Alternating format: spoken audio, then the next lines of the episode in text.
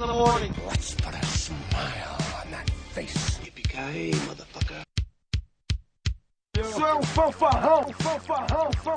What do you mean funny? Funny how? How am I When this baby hits 88 miles per hour, you're gonna see some serious shit. Some serious shit. All right, you primitive screwheads, listen up. I love you, pumpkin. I love you, honey bunny. Everybody be cool, this is a robbery! Any of you fucking pricks move! Execute every motherfucking last one of you!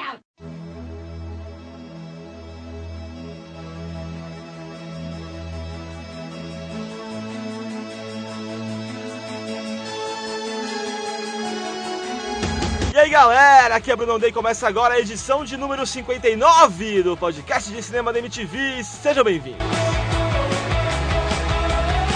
À minha frente, Léo Miranda. Opa! Ao meu lado direito, Álvaro Campos. Eba! É Fofa rolando, fofa rolando. É isso aí, muita empolgação, muita animação, porque hoje vamos falar de um filme que nós amamos com todas as nossas Ficou, forças. ficou pouquinho gay esse amamos.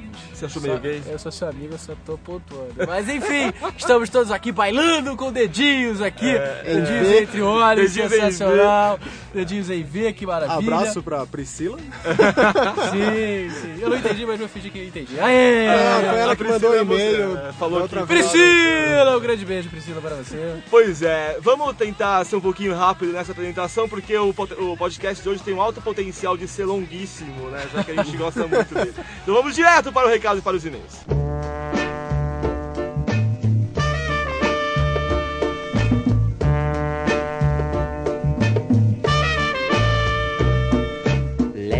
O primeiro recado é que a edição desse podcast é, foi criada sim por nossa vontade. Teve gente por aí acusando a gente de ter forçado essa edição tripla porque a gente gosta de Pulp Fiction e quer falar de Pulp Fiction. Essa pessoa é aquele mala do Geraldo Valadão, que eu até gosto dele já hoje. porque ele mandou uma crítica muito boa assim, ó. Muito engraçado, senhor Ondei. Aposto que você fez esse papo de comentar os três primeiros colocados só pra poder falar sobre, sobre Pulp Fiction, seu filmezinho querido. Desse jeito, toda essa competição que rolou perde a graça. Deixa eu te ensinar uma coisa, Ondeizinho. Quem ganhou, ganhou. Quem não ganhou, que se foda. Capiche?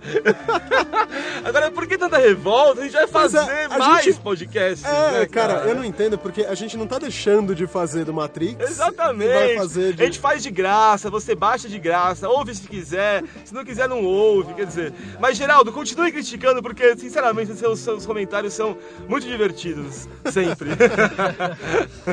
É, então a gente fez aquela eleição para eleger o filme dos anos 90. O grande vencedor é Matrix, palmas para ele. Sim, sim. Belíssimo filme. Então a gente vai fazer esse podcast em homenagem ao terceiro colocado, que é Pulp Fiction.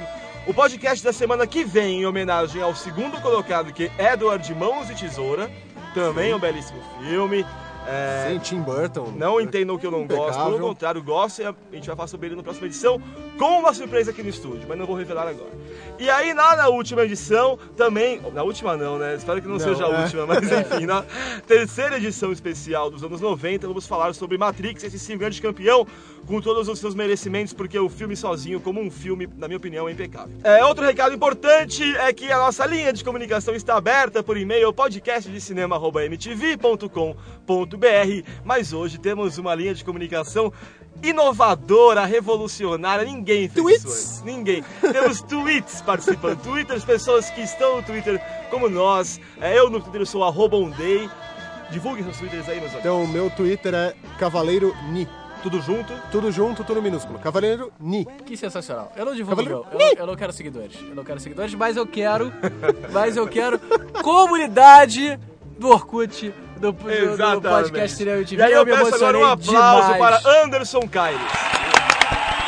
O Anderson, rapaz proativo, foi lá no Orkut, ouviu, ele é ouvinte novo, não conhecia o podcast, ouviu recentemente, gostou muito. Já adicionei o rapaz na MSC, ele estava trocando ideia com ele ontem, foi lá e criou uma comunidade no Orkut, coisa que a gente, vagabundo, não fez até hoje. Não, não, mas eu, eu já cometi Orkuticídio e vou ter que dar um reanimator ali. É, desfibrilador no, no Orkut É. Noel. Muito Mas, bem, ó, Anderson. você vai me obrigado, fazer cara. voltar pra comunidade, cara. Olha só que É. peso. Aliás, mande uma foto sua, formato acho que 18 por 15, mais ou menos, pra gente colocar aqui como ouvinte do mês. Que maravilha, que maravilha. E temos uma meta, hein? Nós, so- nós funcionamos por metas. Exatamente. Eu quero 300 pessoas nessa comunidade do Orkut, porque 300 é o, o- o número de uma sala A de média, cinema, a média de média, uma uma sala. média, né? Uma média. Então, o mundo só funciona com metas, meus senhores. Então, você está ouvindo agora, vai lá e entra na nossa comunidade sensacional. Semana que vem queremos 300 pessoas na Exatamente. comunidade. Por favor, você não ganhará nada em troca. Exatamente. Você só estará na Nós nossa vamos comunidade. ler os nomes de todos os membros da comunidade no ar na próxima Nem edição. fudendo, É. velho. Nem fudendo. Não dá. Mas assim, assim, nós estamos gravando esse podcast de olho no computador, de olho no Twitter. Eu acabei de postar lá uma mensagenzinha pra galera e já tem pessoas se manifestando. Já?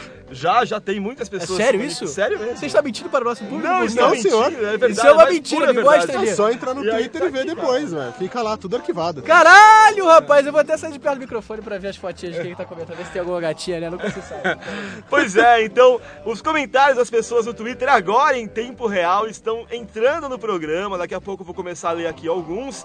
Então todos podemos participar do podcast, é um podcast colaborativo, Cada vez revolucionário. mais interativo. É impressionante, isso é muito bom. Comentários no blog. Primeiro comentário de Kiki Docinho. Kiki, antes de qualquer coisa, desculpa, eu respondi o comentário dela como cara. Que feio, Ney. Eu bati o olho no nome, eu não, eu não li, sabe? Tá tudo junto, Kiki Docinho, eu não sei. Eu li Ronaldinho por algum motivo bizarro. Juro por Deus. E a- eu respondi, pô, Kiki, cara, é- mas é que é eu um tenho, bruto. é, eu tenho um péssimo hábito de tratar todo mundo como cara. Já tomei esporro de, de casinhos meus porque eu falava cara. E ela, cara, como assim, cara? Eu tenho esse. Quer, quer o seu casinho Didi do Furei Tiri com essa voz? É, cara, cara. Porque ele fala assim, o Didi do Furemi TV. Não, não, eu pensei, eu queria pensar num homossexual e Ah, ver tá. Didi. Eu queria trabalhar comigo. Ele trabalha comigo, a Ah, minha bom. memória hoje não tá muito legal. Didi, um beijo pra você, cara. É, muito É isso bem. aí. Kiki, aí ela ficou, voltando, ficou chateada e mandou um e-mail. Pô, como assim, cara? Eu sou, sou garota, não sei o quê. Enfim, Kiki, desculpa aí, cara, mas... Ui! Kiki, desculpa aí, querida, mas olha só, vamos ler a mensagem dela aqui. Querida é horrível. querida, eu gosto da querida. Querida é a coisa mais falsa do planeta, né? Ah, mas é minha querida Você, simpática. outro dia um amigo meu me contou que ele, ele, ele saiu com a mulher, ele comeu a mulher, aí ele todo apaixonadinho, ligou no dia seguinte. Aí, ela virou pra ele e falou assim: Ah, você é um querido, mas eu não quero mais te ver. É a coisa mais- é- o querido é a coisa mais falsa e mais, mais, mais violenta. Mas né? não é nesse tom que eu quis dar, Kiki. Ah, perfeitamente. tá então vamos lá, Kiki. Posso chamar de Kiki, então? É favor. Será que é o nome dela? Vamos aos Kiki finalmente. Leia o é. e-mail da coitada. Vamos lá. Kiki, Li- se manifesta aí no Twitter, ele pode? Abre aspas. Li o Código da Vinci e adorei. Já o filme ainda não me agradou como livro, pois esse tem romance, ação, suspense e humor, enquanto no filme predominou a ação. Sem falar que as frases do Tom Hanks de nada disso foi comprovado tirava todo encantamento da história, pois todos nós sabemos que as teorias de Dan Brown não têm comprovação nenhuma. Mas quem liga é só uma maneira de polemizar, e é isso que torna a história divertida. Não li o livro Anjos e Demônios e estou com receio de assistir o filme, mas assistirei se o Bruno disser que vale ingresso. Do contrário, eu não vou. Eu já respondi que vale se for meia entrada na quarta-feira, né? Mais que isso, não vale. É, tipo no Shopping filme, Jardim cara. Sul, sabe o Jardim Sul? Pô, que é abriu, caro, é, né, então, lá não vale. Tem É, bem a tá. pau. Aliás, lá vale pouco, Pulp Fiction não que vale, por exemplo, assistir. Sim, sim. por esse preço. Leves, o Mano Leves, nosso amigo. Código da Vinci é igual a X-Men, Batman, Harry Potter e tantos outros. Qualquer filme, quadrinho, série de TV, biografia de personalidades, ou seja, qualquer filme que tenha uma temática já conhecida e adorada, renderá muito no cinema. Imagina um livro custe 300 reais e uma 30. entrada para o cinema custa 10. Ainda mais as pessoas preferem muito mais uma informação visual do que ter ela própria que inventar a sua. Com certeza, Anos e Demônios vai ser a mesma coisa, mas vai render menos porque seu livro não é tão conhecido. E quem vai ao cinema não tá nem aí se o livro é igual ou não. Não é bem assim, né? Primeiro que sim, os livros são legais, sim, os livros são melhores do que os filmes. Mais um e-mail aqui. Olá, Álvaro, Bruno e Léo. Gostaria que vocês soubessem que sim, existem senhoras, mulheres e meninas que ouvem o podcast de cinema da MTV e por estar cada vez melhor estou fazendo minha parte em divulgar. Já passei o link para a minha lista completa de contatos de e-mail. Aê! Meus parabéns! Muito obrigado, Ana. Gentil demais, emocionado demais. E você está comigo na minha campanha 300 Caboclos na comunidade do Orkut. É isso aí. Então, muito bem, Pulp Fiction.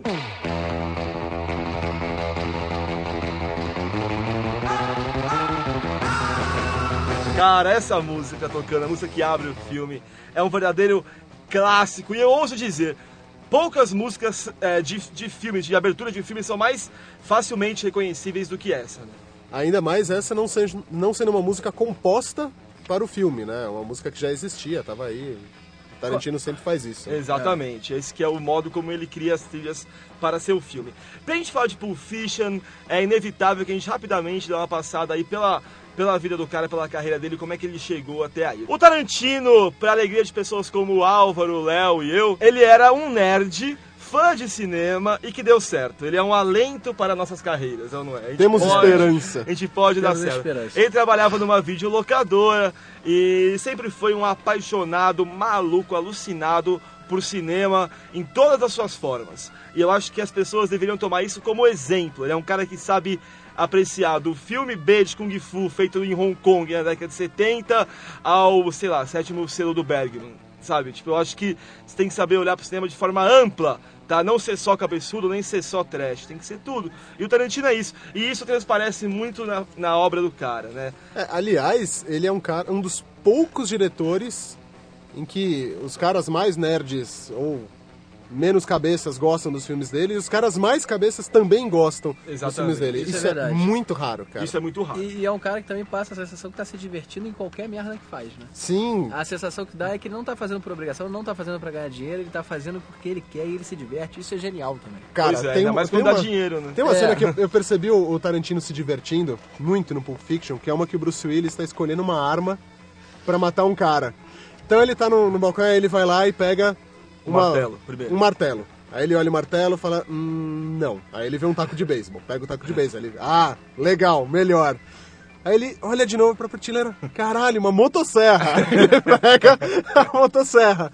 Aí por fim ele olha um pouco mais pra cima, tem uma katana, É. ou katana, sei lá, Uma. uma espada samurai. Uma espada ninja. Como é que chama o nome da, da espada do Kill Bill lá? Morieta. Não, Ha- Hattori Hanzo? Hattori Hanzo. Hattori Han. É uma Hattori Hanzo que tá ali em cima da, no Fiction. É, ele é fã dessa espada, né? Ele- aí ele larga a motosserra e pega a Hattori Hanzo e aí ele vai pra batalha. Ou seja, você vê que o cara foi sádico porque falou, não, eu vou matar um- alguém com martelo. Não, taco de beisebol pode machucar mais. Pô, mas uma motosserra é mais divertido, tá ligado? É, ah, mas mas uma uma espada katana... é mais style, aí, né, velho? Puta, aí fechou. É mais style. pois é, o primeiro filme do cara foi um curta chamado My Best Friend's Birthday, de 90, de, ou melhor, de 87, época que ele ainda era um mero atendente de videolocadora.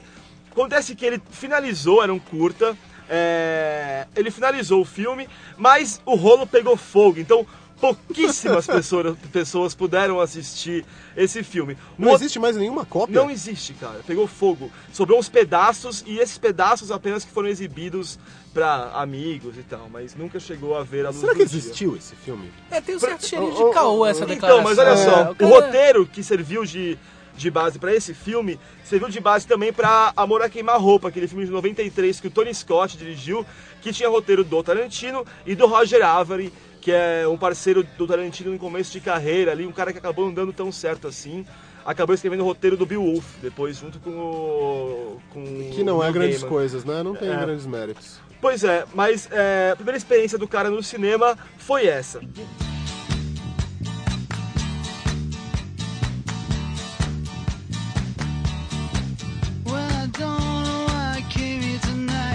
O primeiro filme, o primeiro longa de verdade do Tarantino a chegar às telas foi um filme que esteve na nossa votação, ele foi eleito o melhor filme de 92, é, mas agora na votação final ele ficou em décimo lugar, que é Cães de Aluguel. É, mas não faz mal, né? Tava lá o Quentin Tarantino em duas Em posições duas ao mesmo posições, tempo. o que né, mostra o Ele- tanto que o cara é importante. Tava ele e o Tim Burton nessa. Ele e o Tim Burton. Quer dizer, o Tim Burton não exatamente, né? Porque ele não dirigiu o Estranho Mundo de Jack. Ele é Cara, é produtor. a cara dele. Ah, claro, a gente sabe disso. sei. e o fato é que Cães de Aluguel é um filmaço Gay! da porra, cara. Você gosta? Todo mundo gosta? O- O Léo já cometeu O sacrilégio, é, o é, sacrilégio, eu ele não viu Cães de Aluguel. Eu gosto, eu gosto bastante.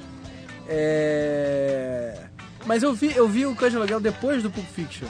Então eu sinto que é um, um Pulp Fiction wannabe, sacou? Ele, ele vai caminhando na direção do Pulp Fiction, mas não chega ao orgasmo pleno, que é o Pulp Ah, Fiction. mas não é isso, né? É, mas... mas- depois, mas quando você sabe que ele foi feito antes e feito pelo mesmo É. cara, você sabe que não é o Pulp Fiction. não É, ali. porque o genial do Tarantino, pra mim, é o estilo, sacou? É, é- é o estilo Assim, que é, é... Que é o é- estilo da matança desenfreada, É. das, Que é a ultraviolência, da matança, da elegância pra fazer essas coisas, no, no Da- quê de sadismo e fazer Um as milhão de que referências pop, Cães de Aluguel, você tem gangsters conversando sobre Like a Virgin, música da Exatamente. Madonna. Sabe qual que é a teoria dos gangsters, né, na, na cena Like a Virgin? Não. Porque eles Sim, dizem que a exatamente. Madonna é, fez essa música Like a Virgin porque ela conheceu um cara que tinha um pau imenso. E aí quando esse cara penetrava ela, quando eles praticavam sexo, ela se sentia like a virgin, porque doía. Mas, cara, Não, é- esse, esse Tarantino Style, ele é definido, cara, uma cena no Kill Bill, quando cai o olho da... Da Johanna. Ok, né? A mina que já tava com um É. tapa-olho, cai o outro. E aí vem uma Truman descalça e pisa no olho gosmento, É sabe? sensacional, né? Cara, você é. fala, meu, que mau gosto isso, tá ligado? Mas ao mesmo tempo, que legal, tá ligado? É, e essa, essa mistureba toda com o trash, a gente vai falar um pouquinho mais na frente, mas pra mim ali, eu, eu vejo ele amadurecendo um estilo que vai ficar fodaralhaço no, no Pulp Fiction. né? É, eu concordo com você, eu acho que o Fiction é um filme muito melhor. Muito melhor não, mas é um filme melhor que Cães de Aluguel. E é justamente isso, ele é mais maduro, né? Você percebe É. já o estilo do cara amadurecido de verdade. O fato é que as pessoas acham que Cães de Aluguel foi um grande êxito. E não foi, ele custou 1 milhão, e- 1 milhão ponto 2, 1 milhão e 200 mil dólares e rendeu um pouquinho menos que 3 milhões de dólares pelo mundo, que é um, né, um resultado baixo. Mas, por outro lado, ele foi muito apreciado pela crítica, especialmente em festivais. Aí ele foi indicado ao Grande Prêmio do Júri lá em Sundance, foi indicado ao Independent Spirit Award, é, que é o prêmio, os maiores prêmios do cinema independente norte-americano. Ele foi indicado a melhor diretor e a melhor estreia, e venceu também como o melhor ator coadjuvante por Steve Buscemi, que é genial, né? É, e, ou seja, o filme pode não ter rendido tanto dinheiro, mas ventilou o nome do cara pelos festivais. Ele foi muito bem trabalhado, é, gabaritando o Tarantino para fazer Pulp Fiction, que seria a sua obra-prima, né? É, e é engraçado que pra mim o Cães de Aluguel só vira pop do jeito que é a reboque do sucesso de Pulp Fiction. A minha sensação é, muita gente que não tinha visto foi à locadora pra alugar e pra ver, e aí virou essa febrezinha que hoje todo cinéfilo gosta de encher a boca pra falar do Cães de Aluguel. Né? tudo bem, mas é que assim, o cara não teria feito o Pulp Fiction se Cães de Aluguel fosse um fracasso 100%. Sim, eu, não, concordo inteiramente. O que eu, o tô dizendo é essa, essa ode, essa, essa, esse carinho todo por Cães de Aluguel, pra mim é a reboque do Pulp Fiction. Se não tivesse existido Pulp Fiction e a pessoa tivesse só visto Cães de Aluguel, é um filme muito bom, mas não é um filme pra entrar pra história. Uma vez que, que o Pulp Fiction aconteceu, e aí ele, e, e dá pra enxergar muita coisa de Pulp Fiction em, em Cães de Aluguel, o pessoal vai lá e, e- e enche a boca pra falar de Cães de Aluguel. Minha modestíssima opinião. Por exemplo, o Ô, senhor nunca viu Cães de Aluguel até Não, hoje. nunca por vi, exemplo. então. é. Que é um pecado O gigante. que é o pecado. Desculpa, eu vou lá me matar. eu tenho, eu vou te emprestar, amanhã eu te trago o Cães de Aluguel, prometo. Eu comprei por R$ 9,90 Eu numa também, promoção eu daquelas também. revistas malucas. Eu também. Mas muito bem, Cães de Aluguel ga- gabaritou o cara pra fazer Pulp Fiction. Vamos alguns inserts de twitters aqui no nosso Opa, Twitter, por querido. favor, a galera está Opa. mandando coisas? Me sinto no programa de TV nesse momento. O Macaco sei, Batata, que eu sei que é o Nicolas Prado, tá dizendo aqui que ganhou o Pulp Fiction como um pagamento para um trabalho escolar. Ele tá assumindo então que ele fazia trabalhos escolares para seus amiguinhos burros na escola, é isso, né? Ou então para as mulheres gostosas. É, É, pode garoto. ser, pode ser. Quer dizer, que ele não conseguiu comer porque elas deram DVD pra ele. Se tivesse conseguido comer, é, Não dava nada. Não dava DVD, Quer dizer, não dava, dava, nada. mas não era um DVD. Mas É. eu admiro a intenção, eu admiro o, o esforço. Foi, parabéns. Qual é o nome dele? Macaco Batata. Macaco Batata, tamo junto nessa dor, cara. Já fiz muito favor pra mulher gata que não me deu. Vamos Renata nessa. Correia tá dizendo, Renata Correia que trabalhou no furo, inclusive. Lembra da Renata? Renatinha! É, um beijo pois pra é. Renatinha, que saudade de Renatinha. Tá Muito falando aqui que ela já se fantasiou de Mia Wallace. A Mia Wallace é uma Thurman em Pulp Fiction. Que não é Pessoal- muito difícil, é só cortar o cabelo Chanel. E se você tiver ou uma barriga ou peito maior, você passa fita isolante no seu tronco inteiro pra ficar reto igual uma tábua e tá beleza. Você já fez isso, Léo? É quer dizer. É, o que Ah, é, cara, minha barriga eu disfarço é. com muita fita isolante. O que ele Se- tá se, dizendo você é- me vê elegante é. na rua, O que ele tá dizendo é botar o cabelo do Lego numa vassoura é a mulher. Basicamente é o que o Léo está dizendo aqui. porra, pior que eu, eu curto a uma trama. tá? Ah, se você É, curtisse uma vassoura, meu, ia ficar um pouco com medo. O Paulo Vega Júnior, 87, esse é o nickname, o nickname dele, tá dizendo que ele até gosta de Pulp Fiction, mas acha superestimado. Como É assim, é, cara? Superestimado? E mais uma uma, uma, uma pessoa que merece ser é, criticada é o Marcelo HB, que diz que a gente pode xingar ele, mas ele nunca viu Pulp Fiction. Vamos xingar ele? Vamos. Desgraçado maldito! Assiste! É, eu só não, que. Eu não partilho dessa agressividade. partilho. Se ele assistiu o Jasper, pra mim tá legal. Tá bom de twitters por hora, Vamos né? avançar no roteiro. Você vai sair aqui 8 Muito bem.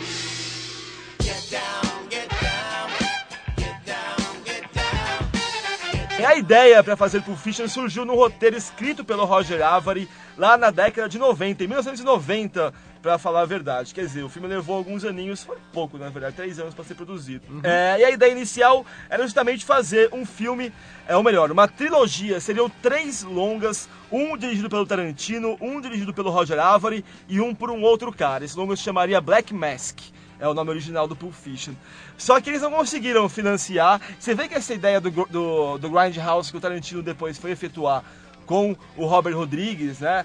É, ele já tinha isso na cabeça, Já faz parte da cultura dele, tempo, né? né? Não é uma mera jogada de marketing, né? Isso já existia de verdade. É, e a ideia inicial era fazer um filme baseado nesses romances pulp.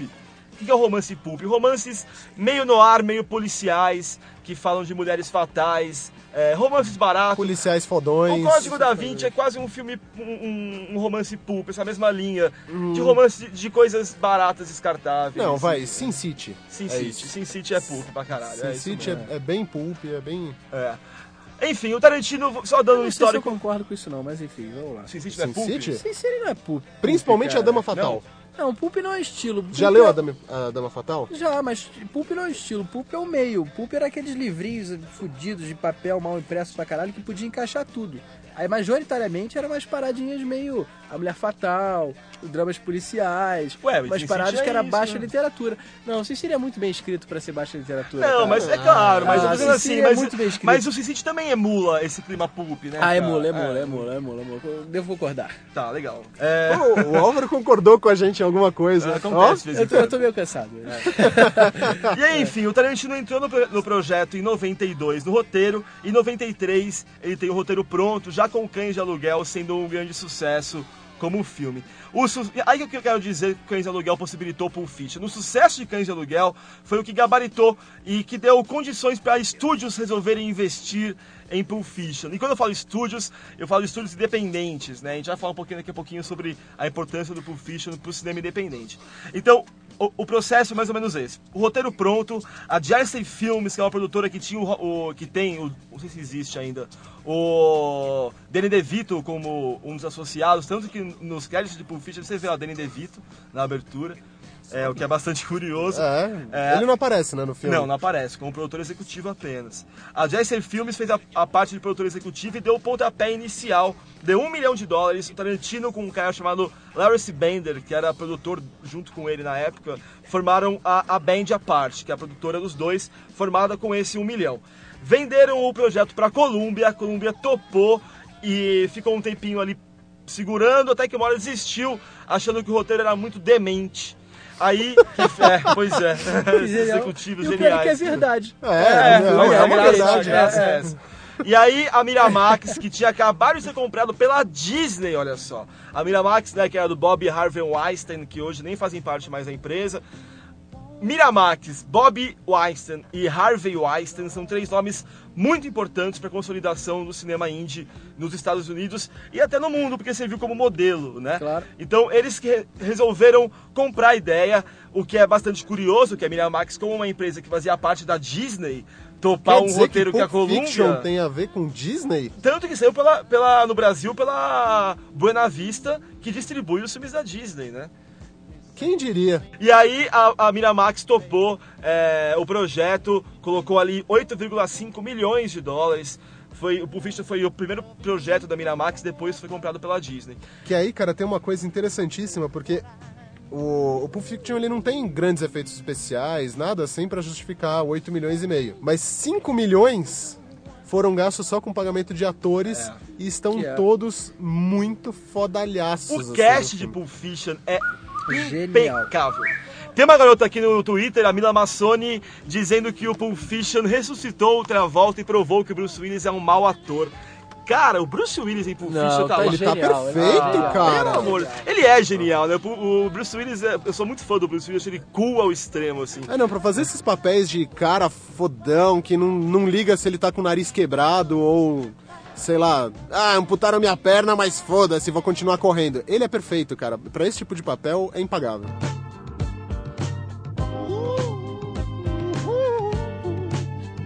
E aí, enfim, eles tinham essa, esses 8,5 milhões, 5 milhões e meio só pra pagar o elenco. E aí tem uma frase do Tarantino aqui que eu vou querer falar rapidamente. Eu queria que o filme parecesse que tinha custado de 20 a 25 milhões. Eu queria que ele parecesse um épico, um épico em tudo. em invenção, em ambição, em tamanho, em abrangência, em tudo menos o preço. e é isso, o filme realmente não parece um filme de 8 milhões, parece um filme de 20. É, não, verdade, é verdade. É um filme muito bom, cara. Como Muito pareceria um filme de 20? Bruno? Ué, como assim? Não, é bem editado. Não, é bem, Tipo, ele ele é bem é editado, ele tem é. figurinos bem feitos, cenários bem feitos. Aquele, aquele cenário do bar, do Jack Rabbit Slim, lá, sabe, que é o bar onde, ele- onde eles fazem a dança. É, foi o cenário mais, mais dispendioso. Boa parte do orçamento, tirando os 5 milhões e meio, um pouco mais de um milhão de dólares foi usado para fazer esse cenário. Tanto que você for reparar, o Tarantino usa dele de uma forma muito elegante, muito bem feita, que tá o John Travolta e a Mia e a Uma Thurman, né, o, o Vincent Vega e a, e a Mia Wallace chegando no bar, e aí a câmera meio que numa Dá grua assim, passeada, do né? alto, acompanha os dois, de repente ela perde os dois, ela perde, passeia pelo ambiente, né, te, te mostra aonde que eles estão Já que eu entrando. gastei um milhão, deixa eu Exatamente, filmar, eu vou né? mostrar, né? E aí depois, na outra ponta, ela vai e encontra o Travolta no maior casualidade do mundo, assim, não é nada forçado, né? Eu acho isso muito, né, coisa de gênios de verdade, assim como o Tarantino. É, muito bem. E aí, toda aquela ideia de fazer três longas acabou virando três médias metragens, né? Porque o Pulp Fiction é isso, são três histórias é, É que- juntas num filme só.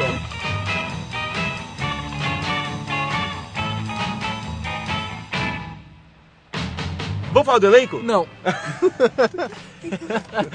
não quero seguir o roteiro agora, Bruno. Não quero. Quero falar de qualquer outra coisa agora. Brincadeira, eu tô brincando. Calma. Muito bem. é, o, o Tarantino tem essa, essa pecha aí do cara que ressuscita atores dito mortos ou esquecidos. E esse era meio o caso do John Travolta. Ele vinha de uma fase negríssima em sua carreira. Ele tinha feito toda a franquia Olha Quem Está Falando, que tinha três partes. Filmaços. Filmaços, todos eles excepcionais. Não, o primeiro tem até seu charme, né? E é o Bruce Willis que dubla o moleque do, do, do filme. E é até engraçadinho, uma seja, ele comedinha tá super família. presente, né? Ele é a voz. Ele é a voz. Ah, mas poxa. E aí, mas é, né, óbvio que a segunda parte é terrível, a terceira que é com cachorros falantes, é, consegue ser pior ainda. né? É, mas enfim. O, o Tarantino, de outra volta, ele não era a primeira opção do Tarantino. Ia ser o Michael Madsen, que tinha trabalhado com o Tarantino em Cães de Aluguel. Em Cães de Aluguel, ele faz um personagem que é irmão do Vincent Vega, que seria o personagem do John, Tra- John Travolta, né? Então, assim, o Michael Madsen não quis, preferiu fazer Wire Earp, aquele filme do Kevin Costner, que tem até o seu, o seu valor aí. Aí ia ser o Daniel Day-Lewis, que andava meio embaixo desde, desde o último Oscar que ele tinha ganhado em 89 por Meu Pé Esquerdo. É, topou fazer por uma barganha, meu amigo. Só que aí ele foi indicado por Em Nome do Pai, aquele filme sobre o, o Ira, né? Aham. Que é um filmaço também. E aí o salário do cara foi lá em cima e ele voltou pro Travolta que fazia por ninharia, né? Mas enfim, o que eu acho que, sem dúvida, o João Travolta seria uma escolha. é, eu acho que combina mais com o clima do filme. Eu adoro o Daniel tá Day-Lewis, muito mas eu acho que velho. ele ia dar né, uma, uma seriedade pro papel que, Que não é, que que não não, não era necessidade, não, não calharia naquele momento. Falando nisso, no final de semana eu vi o Sangue Negro, o cara é um monstro, hein, cara? Cara, Sangue Negro é um filme- melhores atuações individuais que eu já vi. É, eu também, vida, cara. Eu amo esse filme, é muito Como se bonito. atuações no cinema não fossem Não, e a fotografia né? do filme é sensacional. Pulp. Fiction. Pulp Fiction, desculpa, perdão. Momento Jovem Nerd do El. É. Aliás, eu, eu vou falar do Jovem Nerd. O, o, o Alexandre Ottoni ouviu o, meu, o nosso podcast recentemente e se derreteu em elogios para nós no MSN. Que maravilha! Olha, só que Ele- felicidade. ele- Posta está- um print está do. MSN. É. Nós gostamos mais ou menos do Nerdcast também, Alexandre. Viu? Não, a eu gente gosto. ouve de vez em quando. Eu, eu ia ofender o Nerdcast, agora que ele deu elogios, eu não ofenderei o Nerd- Nerdcast. Somos todos muito fãs do Nerdcast. Eu É, não sou fã, não. Mas... eu e o Léo somos. É, Vamos voltar pra Pulp Fiction, Eu acho legal. porra. Não, não quero falar do Pulp Fiction agora também. Não quero, não quero falar dele. ir, Eduardo Mãos de Não Tesoura. quero... Muito bem, o próximo papel de destaque no filme Samuel Jackson como Jules, né? É, desde o início ia ser o cara, foi um ator que desde o começo Tarantino queria que fosse. Ele fez um, um primeiro teste, que curioso, foi fazer o teste para pro papel e ele achou que era uma leitura de texto apenas. Então ele não interpretou, ele estava mal informado e só leu o texto. O Tarantino falou, pô, é, acho que não é ele não. Aí os caras foram lá falaram com ele, pô, faz de novo, né? Vai, volta lá, o papel é sua cara tal. Ele foi voltou no segundo teste apenas que ele passou. É um ator bem desconhecido, tinha feito pequenos papéis em alguns filmes como Jurassic Park, lembra dele? Ele era nos caras que ficavam no computador lá na, Nossa, eu não centro lembro. Caralho, eu eu lembro disso. dele de Jurassic Park, eu lembro sim. E foi indicado por Pulp Fiction como ator coadjuvante, mas não levou o prêmio. Uma Thurman, vivendo a Mia Wallace, desde o começo ia ser ela, o estúdio queria que fosse a Holly Hunter. Holly Hunter, tadinha, né? Nos anos 90 ela era a rainha, hoje em dia... E a Meg Ryan também foi cotada, outra que tava no auge ali. Eu sigo a entendeu? Caguei, caguei pra ela. E o que é curioso sobre a Uma Thurman é que ela acabou virando a cara do Pulp né? Quando você É. pensa. Pulp Fiction, além dos dedinhos em V passando sobre o- os olhos de forma É. longitudinal, o... Caralho, que descrição. Dedinhos em V passando diante dos eu olhos de forma longitudinal. Beleza. mas, mas, mas tendo essas informações sobre o elenco que eu não tinha, eu confesso que eu tô um pouco decepcionado de outra volta não ter sido a primeira opção desde sempre, porque eu achava que era uma coisa proposital. Você pegar um ator que tava em baixa, que era um merdão, na época ele era um merdão, foi um cara foda, mas era um merdão. E ter posto o cara quase como um dos protagonistas fazendo uma coisa meio bizarrinha. Então, mas aí, aí eu Eu um acho, pouco eu não decepcionado. tenho Não, e informação. aí tem uma outra coisa também. Não existe pensado- bem o protagonista em Pulp Fiction. Exatamente, É, concordo, é. concordo. Mas um dos papéis Não, é, principais. Exatamente. Vamos lá. Mas isso é a minha opinião, eu não tenho nenhuma informação oficial sobre isso. Mas eu imagino que isso tenha surgido depois, né? Que o Tarantino pegou o Travolta porque tinha uma facilidade. Primeiro que o Travolta já tinha um lance meio cool, por causa, né, dos embalos, embalos de sábado à noite, noite. e tal. E aí, além disso, era barato. E aí depois, mais pra frente, que ele começa, tipo, a assumir pra si esse papel, faz isso, com a- faz isso com a Pam Grier no Jack Brown, faz isso com o David Carradine no, No Kill Bill. Kill Bill, quer dizer. E aí fez isso também com o nosso querido Kurt Russell em A Prova de Morte, né? Que maravilha, eu não vi isso, É, cara. A prova de ver. morte é sensacional, é um pecado que não saiu no Brasil até hoje. E o, fechando o elenco dito principal aí, o Bruce Willis como Butch, que é um, o, o boxeador. O Bruce Willis, ele é o grande nome desse elenco, ele era o astro ainda, apesar de estar vindo de fracassos, como o último Boy Scout, o Hudson Hawk, o Falcão está solto, filmes ruins. Né, o Bruce Willis deu umas patinadas, mas ele o a escalação dele no elenco aqui foi muito importante porque criou essa, esse hábito né, de atores grandes de vez em quando atuarem em pequenas produções, o que fez muito bem para atores como Brad Pitt, por exemplo, né? E fez muito bem para Bruce Willis, ele assumiu uma outra imagem, né? Ele não é mais só o herói de ação, depois ele é ainda o herói de ação, mas não é só o herói de ação. E discordando da mocinha ali que falou que o Bruce Willis é um mau ator, eu acho que ele tá perfeito como Butch, cara. Eu ele é acho. Não, duro, cara. bruto e cara, é, É, de- cara. é demais, ele é isso. Ele, é um ele andando, sabe, com o nariz quebrado e sem ligar pra isso, é. é- Aquela cena final faz que isso ele, como ninguém. que ele pega a moto e a menina, e a Zed, Zed is dead, baby, É. e a menina entra, entra atrás da moto e ele, Zed is dead, baby, Zed is dead, e ele vaza. É incrível. Whose motorcycle is this? It's a chopper, baby. Whose chopper is this? Zed's. Who's Zed? Zed's dead, baby. Zed's dead.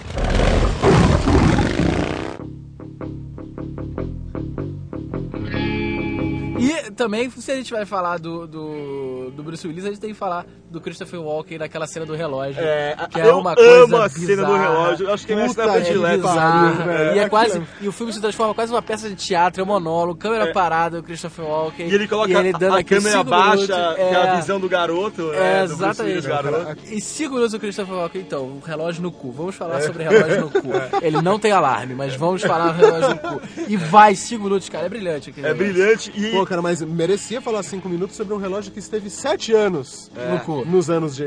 Não, em dois anos depois do anos do Christopher Walken. Sim, É, então. é, sim, não, não, sim, ele sete anos do pai. Não, cinco, cinco anos do, do É, pai é isso aí. e depois dois anos no rabo do Christopher E é legal Walken. que esse monólogo justifica a cena com o Bruce Willis Exato, depois de voltar, se arriscar, ser causa do, morto. do relógio. Daqui a pouco a gente fala um pouquinho sobre o filme mesmo. Tem Uma curiosidade bacana é que o Stallone de chegou a ser cotado, cara. O Stallone chegou a ser cotado isso, pra ser o assim, eu sou um fã absurdo do Stallone, mas se o Stallone fizesse o Bruce Willis, é a chance de, de acabar com o filme, cara. Então, eu acho, cara, que todo o trabalho que o Stallone se envolve, ele, ele, ele se destaca, assim. Eu não sei se é uma coisa natural ou se ele é. um estrelinha mesmo, tá? Mas ele, ele meio que rouba a cena. Todos os filmes, ele é protagonista. É que todos os filmes foram feitos pra ele, né? O 90% dos filmes que ele faz são filmes feitos para ele. Então, eu não, Não sei tem se nenhuma ele- que ele divida, divida o, o, o, o palco, assim. Então, aí eu Tem não algum? sei se nesse filme, no, no caso do Pulp Fiction, né? Se ele não ia ficar, sabe, querendo estrelar num filme em que ele é só mais um personagem. É, Como a gente exatamente. falou agora há pouco, não tem um protagonista em Pulp Fiction. É. É, muito bem, só antes de entrar no filme mesmo, é, a trilha sonora, né? A gente tá ouvindo o programa inteiro aqui, músicas que estão em Pulp Fiction. É, a trilha sonora do filme é um achado, ela ficou em 21 lugar na Billboard, entre os discos mais vendidos. É uma coletânea de surf music, rock and roll, soul music, pop, é quer dizer, demais. E só música boa. Dois grandes destaques, Mr. Lou, com, o- que é do Dick Dale, que é o que abre o filme, o que abriu o podcast também. A capela, os três. Não, não. Se for pra fazer a capela, vamos fazer no próximo. Exatamente. E essa aqui, ó. Girl, Tum, tum, tum. You'll be a woman soon.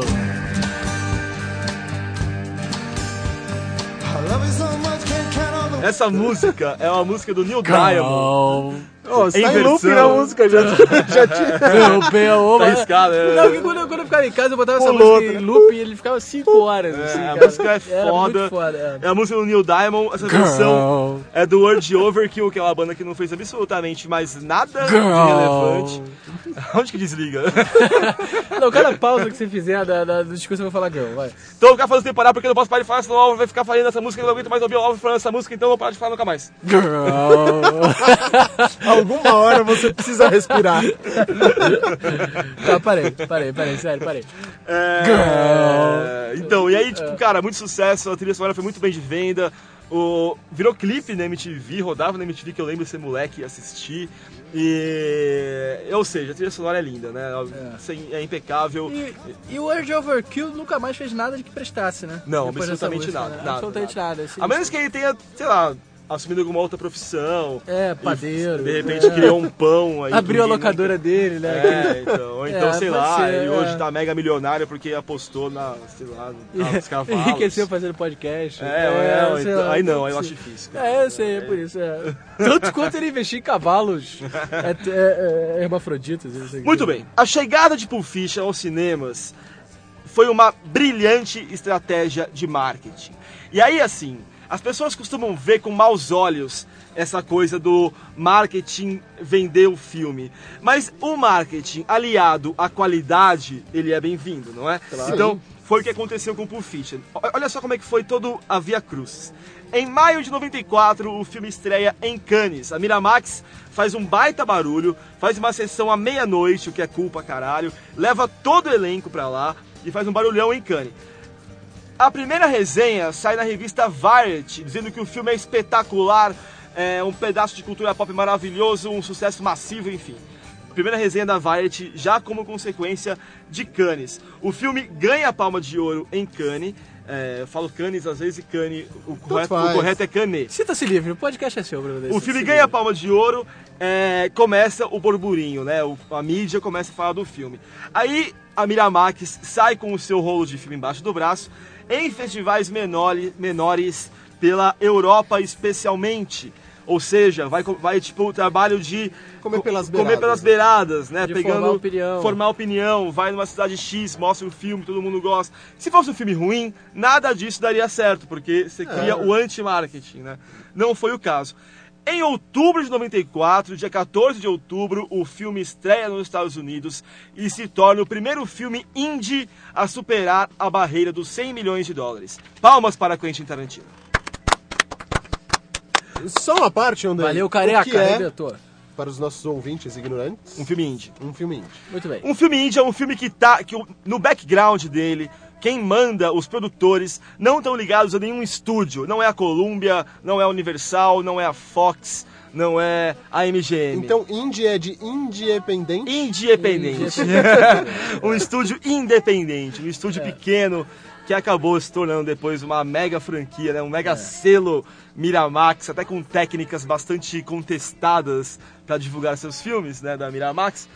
Ah, porque a Miramax foi muito acusada de fazer lobbying, né, pro Oscar. É. O, o, o Oscar pro Cidade de Shakespeare Deus. Apaixonado, Cidade de Deus é outro caso. E o Oscar pra Shakespeare, Shakespeare Apaixonado só existiu porque a Miramax tinha muito poder naquela época, né? Eles souberam fazer um network ali maravilhoso em Hollywood, e aí garantindo o Oscar pra aquele filme horrível que é Shakespeare Apaixonado. É verdade.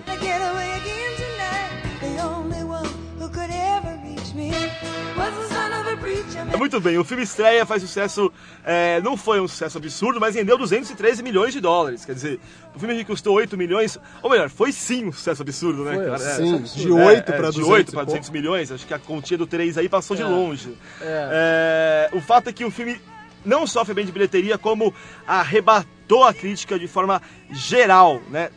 Pouquíssimas pessoas no mundo ousaram levantar a sua voz para Pulp Fiction, inclusive as premiações. Então o filme ganhou o Oscar do ano seguinte por melhor roteiro, por Quentin Tarantino, foi indicado melhor ator, não ganhou, quem ganhou foi, foi o Tom Hanks por Forrest Gump, merecido. Aí eu acho justo. Eu só não Justo, acho justo o Forrest Gump ter ganho o melhor Então, filme. G- Forrest Gump ganhou o melhor filme. Temos comentários no Twitter sobre isso já, vamos ouvir.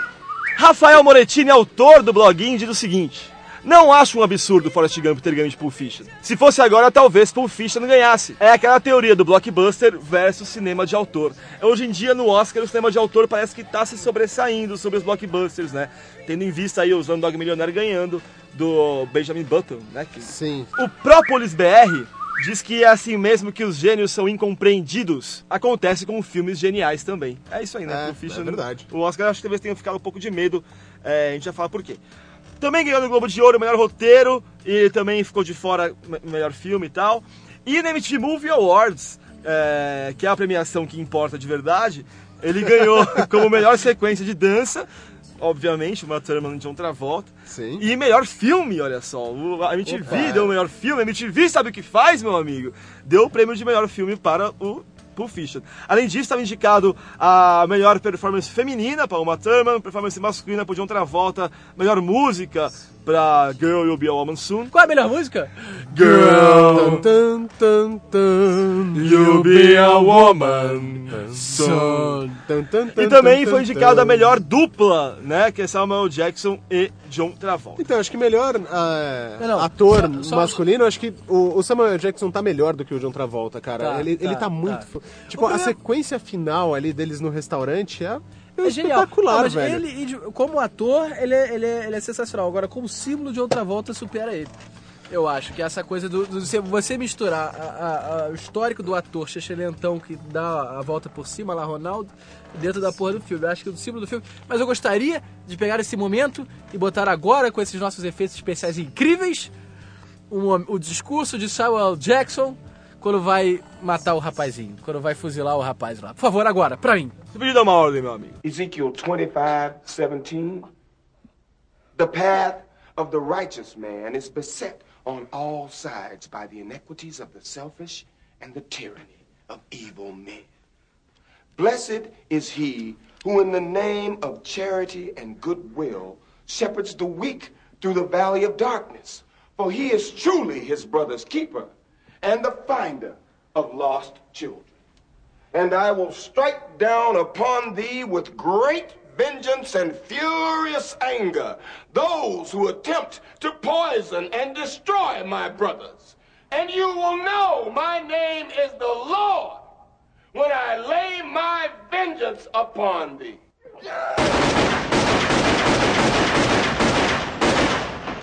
Sensacional! the Lord! Sensacional! Eu queria saber essa porra toda em inglês pra chegar numa mulher no meio da night e te mandar essa. Mas você sabe que é Qual mentira, é a né? chance de você não pegar uma mulher falando isso quando você chega na Zero, não. Se conseguir falar sem pestanejar e sem errar nenhum E sem trechinho... piscar. E de Black Power, então fudeu. Você Fudeu, come no é. mesmo dia. Se tiver com uma Ah, arma na mão, é. então, mais fácil ainda. Só que aí pelo código penal é esse estupro, né? Mas aí beleza.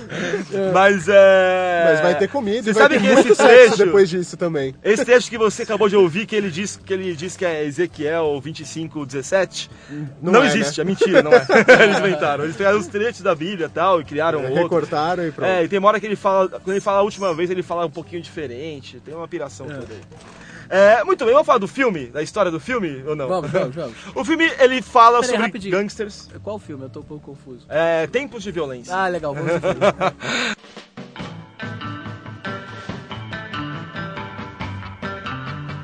O filme fala sobre gangsters é, que vivem em Los Angeles. Não, não entendo aqui é, nenhum Corleone, né? né? Ma- Não é mafiosos, máfia, é. né? É o gangster pé de chinelo, né? Mais pé rapado.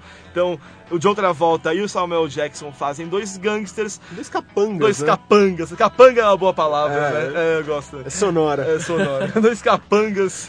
Não, não, mas não é, É tão tipo pé de chinelo, não. Porque o John Travolta no filme, ele vem de um intercâmbio da Holanda, tu se ligou? Ah, que sim, gangster mas faz intercâmbio da o quê, Holanda? né, É. Não, mas tudo bem, mas que gangster faz intercâmbio da Holanda? Agora, quem será Não. que eles mandaram pra Holanda, né? Lugar? É, não, é isso que, eu- que eu, que eu tava pensando. Eu- a gente ia falar sobre a história do filme, mas eu acho que a história, na verdade, não, o Pulp Fiction é um pouco isso. Ele é a exaltação ao niilismo, né, cara? A exaltação ao, ao vazio. Ele é uma crítica a uma sociedade vazia. Não é à toa que ele é Palmas tão... para o Monday pelo discurso.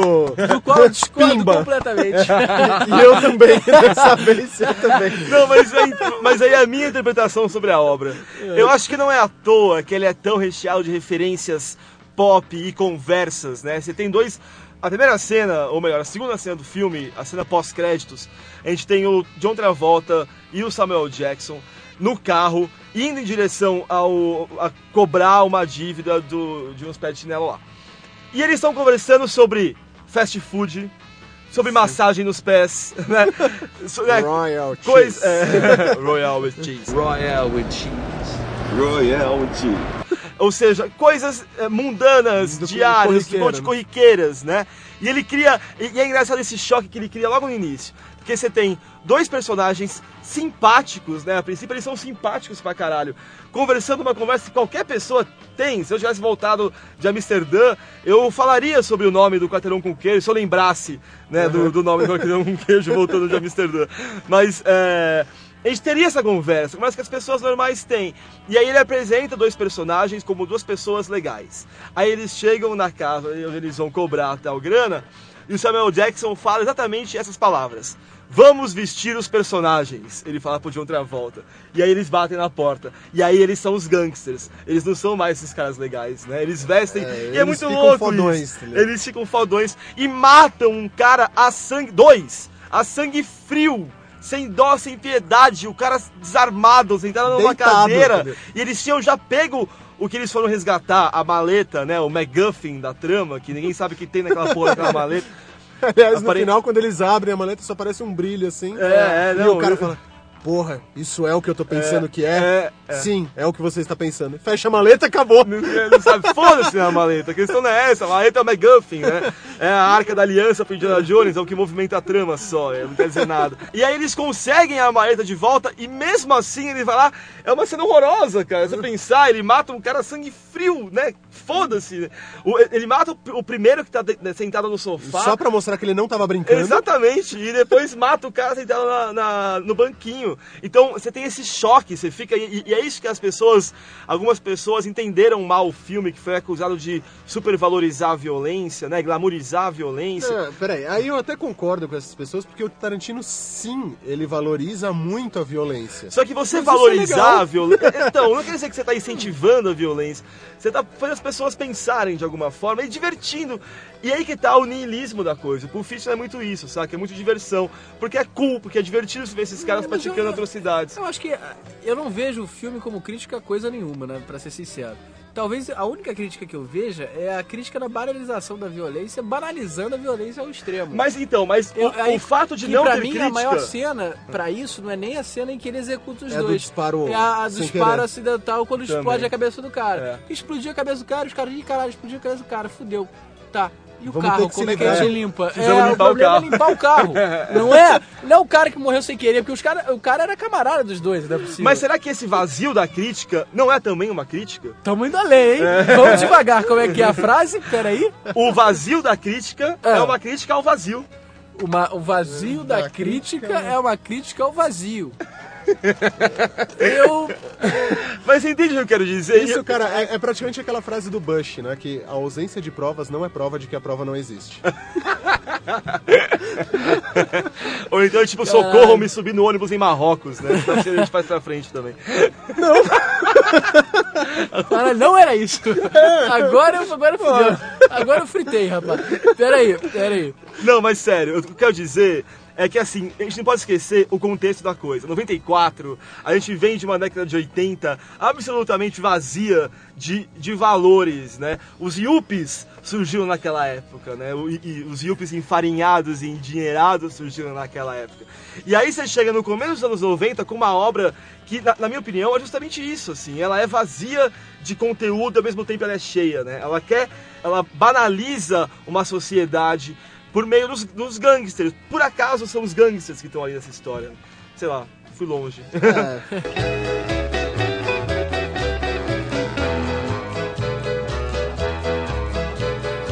Enfim, o fato é que esse lance da visão do Tarantino sobre a violência foi muito comentado na época, né? Ele é realmente um filme violento, não é um filme pra criança. Então você aí, moleque de 11 anos que tá, que tá ouvindo, não vá assistir Pulp Fiction, por favor. É tipo falar pra ir, né? Falar Isso, é- não é. vai assistir Pulp Fiction. Cara, mas hoje em dia. Ah, não, 11 anos é 11 anos. Não sei. Portou conta e risco, mané. Você tem 11 anos, quer ver, vai se fuder. É, enfim. E aí teve um cara, o Bob Dole, sabe? Bob Dole, o- é um republicano, foi candidato, Ah, candidato claro. à Ah, tá. Dos Estados Unidos. E ele acusou, o, acusava o filme de banalizar a violência. Ele fez um discurso que ele criticou o Tarantino pessoalmente, não por conta de Pulp Fiction, mas por conta de roteiros que ele tinha feito. Por Amor a Queima-Roupa e Assassinos por Natureza, do Oliver Stone. O lance é que em 96, o Bob Dole criticou o filme por ele romantizar a heroína. A heroína droga, a heroína. Não a heroína. A... É, não tem- não tem a heroína. She-Ra, Mulher Maravilha. E aí, é, o detalhe é que ele nunca tinha assistido o filme. Ah, ele falou que mal ter visto. Muito bem. Pois é, incentiva pra caralho o pessoal a usar heroína, vendo uma turma tomar uma overdose e uma E seringada no peito, É, tá? É, é. Aliás, que traficante que tem em casa uma seringa daquela, né? Acho que todos Ah, eu tenho aqui ter, na não minha tem? geladeira uma adrenalina. Ah, Não faz parte Não, do não. kit básico? Não, você- cara, mas a ideia. Ah, como você consome heroína? Não, não, não. Eu, eu- eu digo assim, quando você vai tirar a carteirinha do sindicato dos traficantes, você não tem que ter um kit de primeiros socorros? É, eu não sei, porque a ideia é que as pessoas não usem droga na sua casa, né? O traficante normalmente não gosta que a pessoa fique usando droga na casa dele. Sei lá. Prefere que ele vá comprar. Não, mas é, é, só uma dúvida aqui. Fazer um quiz com vocês. Você acha que aquela cena é fisicamente possível? O que? A, a seringa Na ficar sirigada e cravada? a mulher descar- é, despertar? Eu não sei. é- Eu não faço a mínima ideia. É Ah, por quê? impossível. Por que é impossível? Ah, eu escrevi uma peça de teatro uma vez de uma cena muito parecida. E aí eu queria que fosse. Era, era realista a peça. Eu precisava ter uma justificativa pra determinada coisa acontecer. Aí eu liguei pro meu amigo médico. Não, mas aí ele falou: é impossível, cara. Porque você não. é, você não tem como acertar, o, o- a reação não é assim.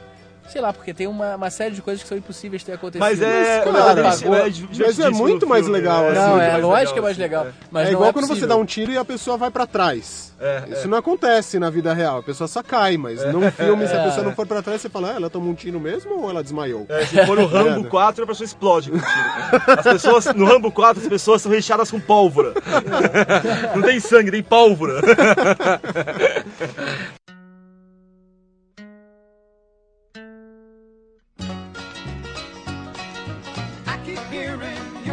filme não tem exatamente uma história, né? Ele é meio que. Eles são várias histórias, Várias pequenas historinhas, histórias né, com os mesmos momentos, personagens. Porque assim, tem. Qual que é a sua predileta? Vocês têm uma predileta? Puta, historinha predileta, cara. Eu acho que eu tenho a do. assim, Eu assisti ele ontem, pelo menos a que tá. que me deixou mais marcado ontem, né? Da terceira ou quarta vez que eu vi. Foi a do Bruce Willis, cara. Principalmente a hora que eles são presos ali na, na loja de arma e fica ele e o. E o. E o gangster, O o, chefão da, da gangue lá que ele queria acertar as contas e não sei o quê. Amarrado, amordaçado. Aliás, os Simpsons parodiaram essa cena com o Milhouse salvando todo mundo. É. E aí, cara, eles fazem um unidunité e o chefão da, da gangue vai ser currado, tá ligado? É. E, aí, cara, isso daí é uma cena. Meu, dá muita aflição, cara. Porque você só ouve os gritos é lá do tudo cara. bizarro, né, cara? Porque, tipo, quando eles entram brigando, primeiro que começa, o Bruce Willis, pra contextualizar, ele, Tá vendo? ele combinou que ia perder uma luta e, tipo, não, Matou o cara. matou o cara. aí ele foge, e aí tá, no dia seguinte, ele tá no carro, é, e ele tá sozinho dirigindo e atravessando a rua, tá justamente o chefão, que é o Marcelo Wallace. Que essa Que tinha cena também já foi parodiada pelos Simpsons com o chefe Wigan encontrando. É, foi mesmo. é. e aí O o, Bruce? Willis vai, atropela o Marcelo Wallace e bate o carro, né? Bate o carro no outro carro e bate o carro. Aí os dois apagam. Aí, cara, tem. É, você vai ver a perseguição mais patética da história, que é os dois completamente arrebentados, sem conseguir andar, um perseguindo o outro, o cara dando tiro no chão, assim, que não consegue levantar o braço. Aí eles entram numa loja X, se estapeando de porrada, o Bruce Willis vence e vai executar o Marcelos. Nisso ele ouve o clac clac da 12 engatilhando, né? E aí tá o dono da loja e fala, para com essa putaria na minha loja.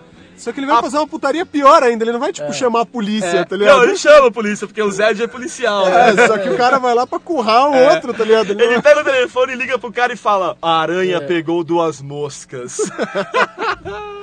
Com os dois apagados. E aí eu- eles levam os dois pro porão, pro porão e tiram do porão do porão, de um- uma masmorra, um cara, um Gimp, né? Que É. sei lá o que, que é aquilo. Um maluco com uma roupa de sadomasoquista que mora na masmorra da, da loja. tava lá, tipo, Cara, encolhido, aquilo né? é muito bizarro, velho. muito muito bizarro. bizarro. E aí decide que o primeiro a ser currado vai ser o negão, leva o cara pra, pra salinha lá, o Bruce Willis consegue fugir, aí tem aquela cena que ele, que ele acaba Que ele pegando escolhe a as espada, armas, escolhe as é. armas. Isso que é muito louco, porque esses dois personagens estavam se matando, né? Então o Bruce Willis ele vai, Ele olha fica que na ele dúvida foge, se ele ele- vai sair da loja, ele só ouve o ai, ai. Aí ele para, olha com uma cara do tipo, puta que pariu, vou É. deixar esse cara se fuder assim, né? Ninguém merece isso, Ninguém- né? Eu já ia meter uma bala ia na cabeça dele, mas, Mas, puta, porra, assim, é, cara, assim é ninguém foda. merece morrer assim, velho. E aí ele pega a porra da espada e vai lá, né, e, e- salva o cara que tava tentando Não, matar cara, poucos minutos antes. O diálogo também que, que se segue a isso é muito bom, cara. Que aí o, o, o negão tá salvo e tal. E aí o Bruce Willis. É, então, e. E agora, como é que fica? Ele é, agora eu vou me vingar desses dois putos, eu vou fazer eles sofrerem pra caralho. E Não, eu não, vou não. esquartejar Ele- os caras. ele e fala não sei o assim, que, tal. I'm gonna- I'm gonna go medieval É. on your ass. Eu vou ir medieval, eu vou medieval no seu cu, rapaz. É brilhante essa É fala, brilhante. cara. E aí, ele- e aí o Bruce Willis, tipo, é, mas na verdade eu queria saber entre nós, assim, como é que continuou, né? Aí Ele, não, entre nós. Bom, se você prometer que você nunca vai contar o que aconteceu aqui, a gente tá acertado. É. Vai, leva o silêncio. Mas some, que né? Mas some daqui. Some daqui, mas tá perdoado. Mas... Eu acho também, cara, que a minha história predileta é a do Bruce Willis, sabia, cara? Eu acho, eu acho muito Apesar legal. dela ser a, a com menos conexão na trama É. grande É. né, do filme, na, cama que, na trama que, vai, que virou a capa do filme, É. etc tal. Ela é a mais legal, ela é a mais inusitada, assim, É. ela é louca. A esposa do. Ou a mina que ele engravidou lá, sei lá. É, é completamente pirada, sabe? é. Ela é alienada totalmente do mundo.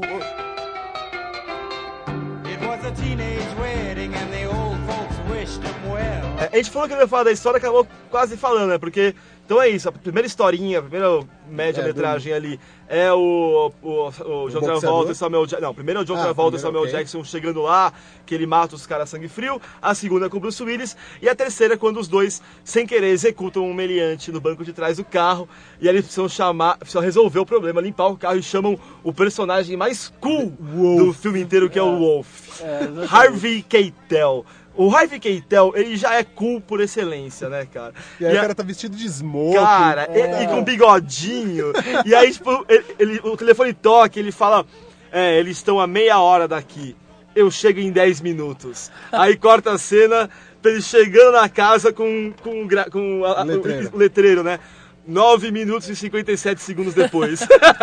Quer dizer, cara, brilhante, né, velho? E aí ele chega e vai é, dar um jeito em limpar o carro, se livrar do cadáver, la- lavar os dois gangsters, colocar eles em roupas patéticas. É, ele, é um ele é o profissional, né? Ele é um gangster Tá lá pra 20. resolver problemas, né, cara? Isso é demais. Enfim, tem alguns filmes que com o tempo adquirem status de cult. Pulp Fiction não foi o caso. Eu comecei... Eu, Como assim não, não foi o caso? Lógico que é cult, porque cara. desde o começo ele foi cult. Ah, ele foi lançado tá bom, como cult. não, ok, ok. né? E, e aí, o Pulp Fiction, eu pessoalmente, me marcou muito, porque em 94 foi quando eu comecei a me interessar por cinema em níveis patológicos. Eu sempre gostei de moleque e tal, mas adolescente comecei a gostar me- mesmo, assim, de, de ver muito, comprar revista. É quando você para de, de só admirar os filmes do Van Damme, né? É, exatamente. É bem assistir outras coisas. É, e aí, eu- eu, porra, cara, e Pulp Fiction me marcou muito, é, porque foi o primeiro filme que eu paguei um pau e que eu fiquei puto quando o Forrest Gump ganhou, e que, sabe, que eu admirei, quando comprei o DVD, a primeira coisa que eu fiz foi assistir Pulp Fiction. É o meu top 3 da minha vida, assim, que eu não consigo colocar os três em ordem nunca, mas Pulp Fiction é um deles. E não só na minha vida, ele está no, no top de várias publicações importantes. A Entertainment Weekly elegeu o melhor filme dos últimos 25 anos, Pulp Fiction. É uma revista bem importante. O American Film Institute, em 2008, elegeu ele o sétimo melhor filme de E gangster. o mais importante de tudo, nós elegemos ele medalha de bronze. Exatamente, né? Mas merecia o primeiro lugar. O American Film Institute também, em 2007, elegeu o filme no, no filme de 94, eles fizeram uma lista de um filme por ano, né? 100, 100 filmes, e o de 94 foi Pulp Fiction. A revista Time colocou ele como um dos 100 melhores de todos os tempos. A Empire, a revista Empire, em 2008, o número 9 de todos os tempos. A Total Film, que é uma revista britânica de cinema, em 2003 em 2006, colocou ele como número 3 de todos os tempos. E hoje em dia, se for no IMDB, ele é o quinto filme melhor avaliado, a quinta melhor avaliação do IMDB. Ele tem 96% no Rotten Tomatoes e 94% no Metacritic. Esses dois sites, Metacritic e Rotten Tomatoes, eles fazem uma média das, das críticas pelo mundo, né? É um banco de dados de todos os críticos, é, eu não sei se é do mundo inteiro ou só dos países de língua inglesa. E aí ele tem avaliações boas e ruins e ele faz a média disso. E o Pulp Fiction tá com 96% de, de avaliações positivas, tops, né? 94 no Metacritic, quer dizer, obviamente, é um dos tops. É um filmaço. Quem não viu, eu imploro, cara, de joelhos aqui, assista, né? Porque vai te Assista. fazer muito bem. Se você for uma pessoa muito frágil, delicada e sensível, aí você não assiste. Exatamente. E seria muito interessante também, se você for assistir pela primeira vez, deixa no blog suas impressões. Ia ser curioso, É, né? pô, isso é legal. Exatamente, exatamente. Faça isso, faça vez. isso. Quem nunca assistiu Pulp Fiction, teve um rapaz aqui que a gente comentou agora há pouco que falou que não viu. Quando assistir, coloca nos comentários, né? Ia ser genial. Ou Eu te manda por e-mail, manda Eu por te e-mail. Eu te garanto que lê aqui. Lê mesmo, lê mesmo. Lê mesmo. É, uma curiosidade bacana, o Lance e a Jodie, que são os traficantes, onde né, o John Travolta compra heroína primeiro, depois volta com a mina com overdose. A ideia do Tarantino é que fosse o Kurt, Co- o Kurt Cobain e a Courtney Love. Porra, Agora eu pergunto, lindo, o quão esse cara é maluco insano pra colocar dois viciados em heroína de verdade, à beira da morte, o Kurt, inclusive, pra interpretar traficantes de heroína, né, Ah, cara? cara, ia ser lindo, velho. É, tipo colocar o Rafael William pra interpretar o traficante, né, cara? Mas, pô, isso é uma boa ideia. É uma rapaz. boa ideia. Mas, porra, mas, é, mas é, pra mim, é- essa é a parte da genialidade do cara. Ele tá cagando, ele tá se divertindo, ele tá fazendo dele, ele tá fazendo magistralmente, sacou? Eu acho isso genial. E qual que foi a consequência pra gente fechar aqui? O que, que mudou depois de Pulp Fiction? Além do fato né, o cinema independente se consolidar, a Miramax como estúdio se consolidou com Pulp Fiction. E, a- e na estética, Álvaro, você que é um roteirista, Oh, obrigado. diga o que, que Pulp Fiction mudou na estética do cinema O momento, o momento pavão agora do, do programa. Não, não, o, o, o- na minha modestíssima opinião, eu acho que foi a, a- a- do ponto de vista de roteiro, na minha, na minha opinião, modestíssima, é, é o ponto libertador onde você pode se dar o direito dali pra frente de, de fazer cagada, de não se levar a sério e ainda assim ser considerado arte. Aham. Eu acho que é, é- é essa coisa que a gente tem palavrões, um fuck a cada segundo no cinema hoje. Eu acho que você ter, ter tramas tão escalafobéticas. É, mas o funk vem teve. desde Scarface, né? Não, não, vem desde Scarface. O problema. O, o, o problema. Não, tudo bem, mas É a aí é o junção, filme. né? Tá, tudo bem, mas. O Pulp Fiction é um filme de arte, mas é um filme, em essência, de entretenimento. Aham. Acho que, que ganha muito quando você, tem a- você consegue fazer um filme de entretenimento e de arte ao mesmo tempo, que é levado a sério pela, pela crítica. Então a, a minha sensação é que comediantes ou pessoas que querem fazer histórias não tão é, é, é, é, clássicas, eles te dão o direito de fazer a partir de Pulp Fiction. Pô, o cara fez, o cara foi aprovado, faturou o que faturou, entrou pra história do cinema assim.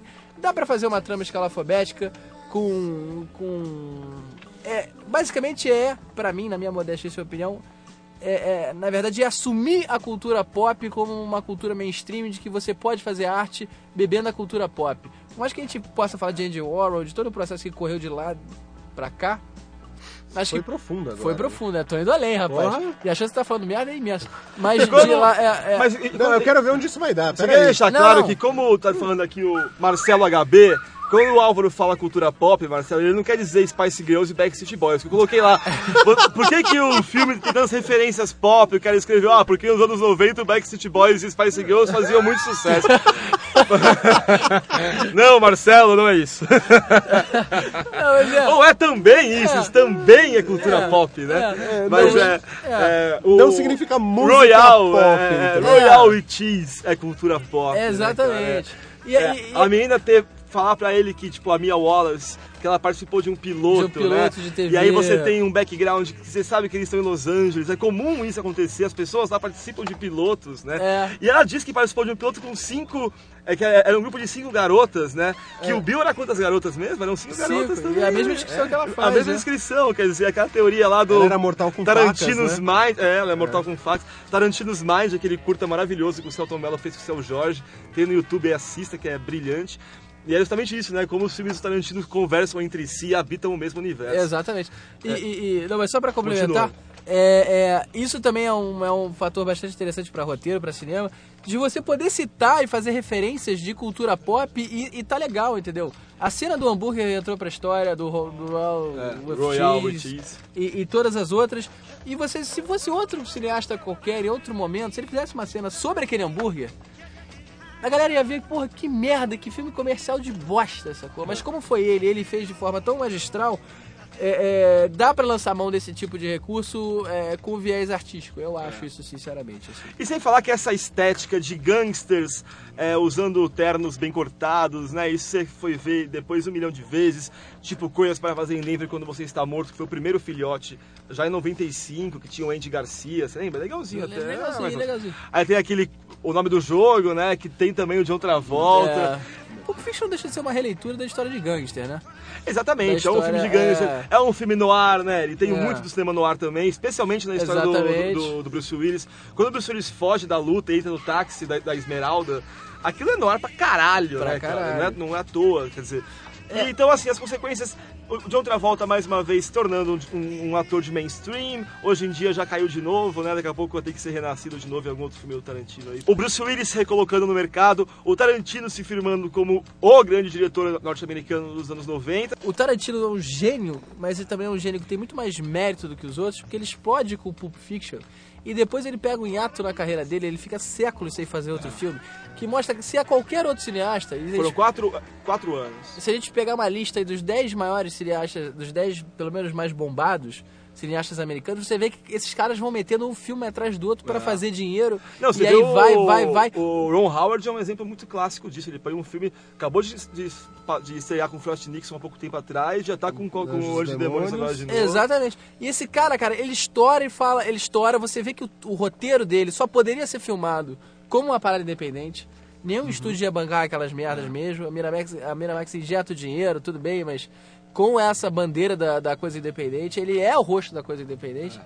É, ele faz do jeito que ele quer, o que ele quer e quando ele quer. O que é sinistro. Que é uma coisa que a gente, por exemplo, nós três aqui, a gente tem nossos sucessos e tal. Assim, a gente às vezes não se dá o luxo de fazer isso.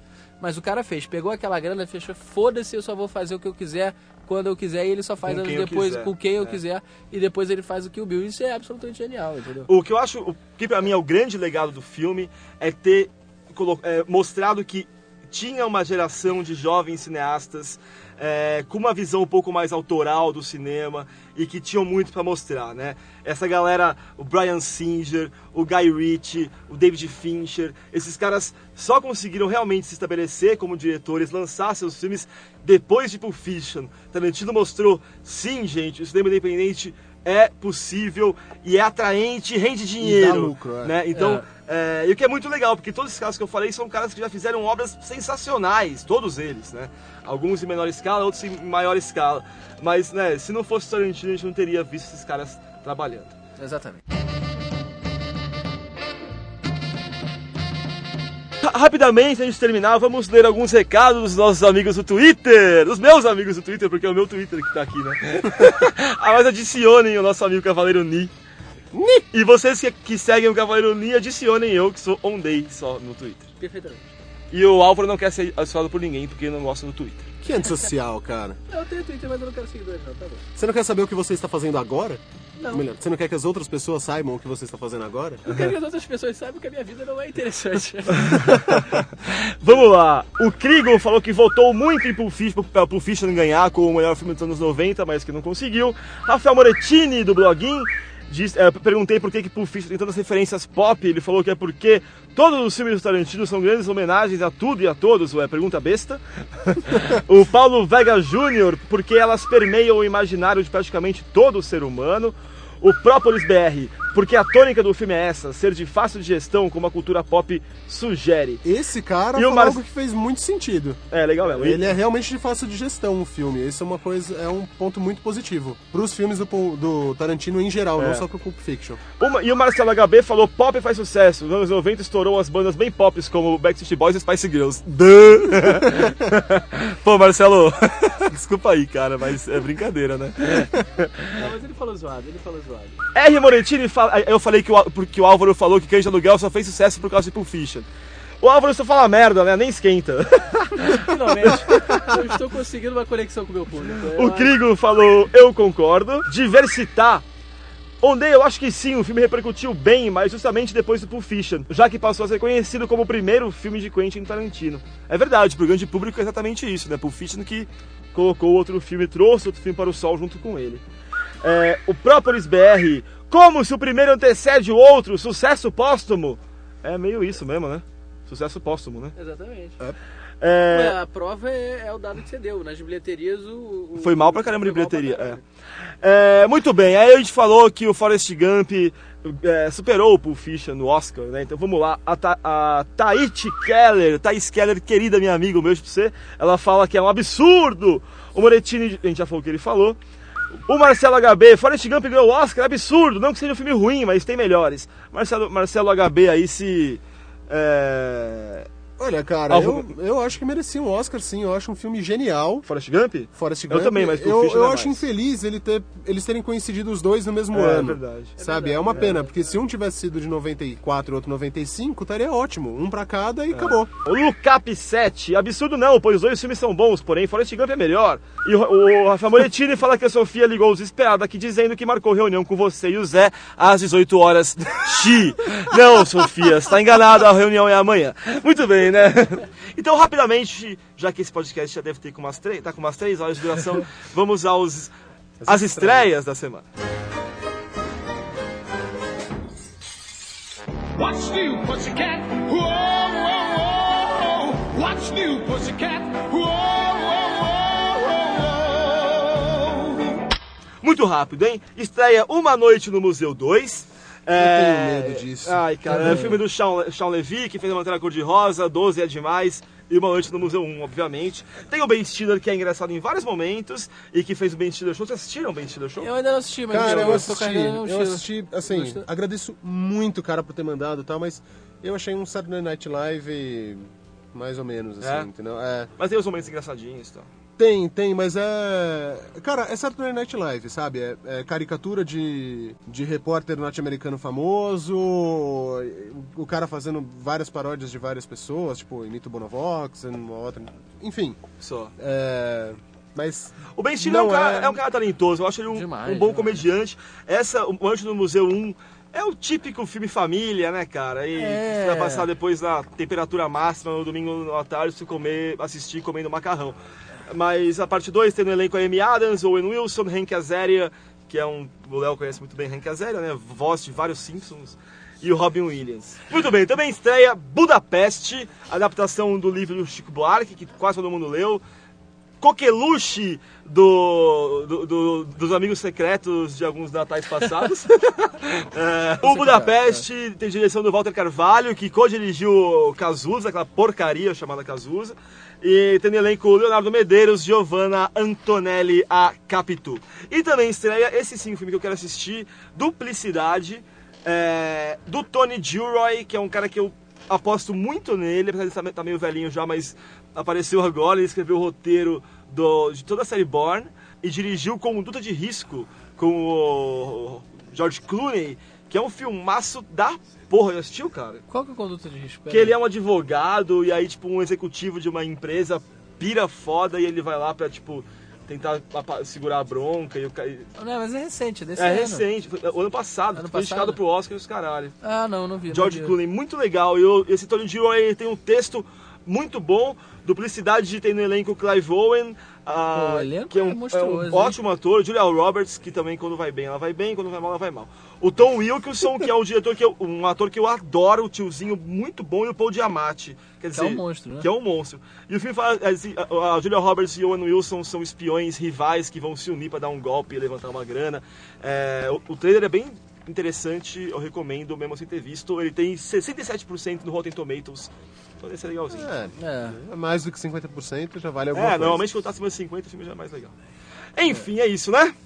Sim, senhor. Semana que vem voltaremos com uma surpresa aqui dentro do estúdio com a gente e Edward Mãos de Tesoura, tudo sobre essa obra-prima. Muitos dizem que é o melhor filme do, do Tim Burton. Eu não acho o melhor filme, mas sem dúvida é um dos melhores. É, vamos falar tudo sobre ele, da onde que ele veio, o que que ele foi e para onde ele foi. E Álvaro, você Yeah. descobriu como é que ele faz xixi? My name is Bond. Bond. James Bond. Royale with cheese. Royale with cheese. What about us? Always have Paris. Tadinho caralho, meu nome agora é Zé Pequeno, é Zé Pequeno, porra. gun.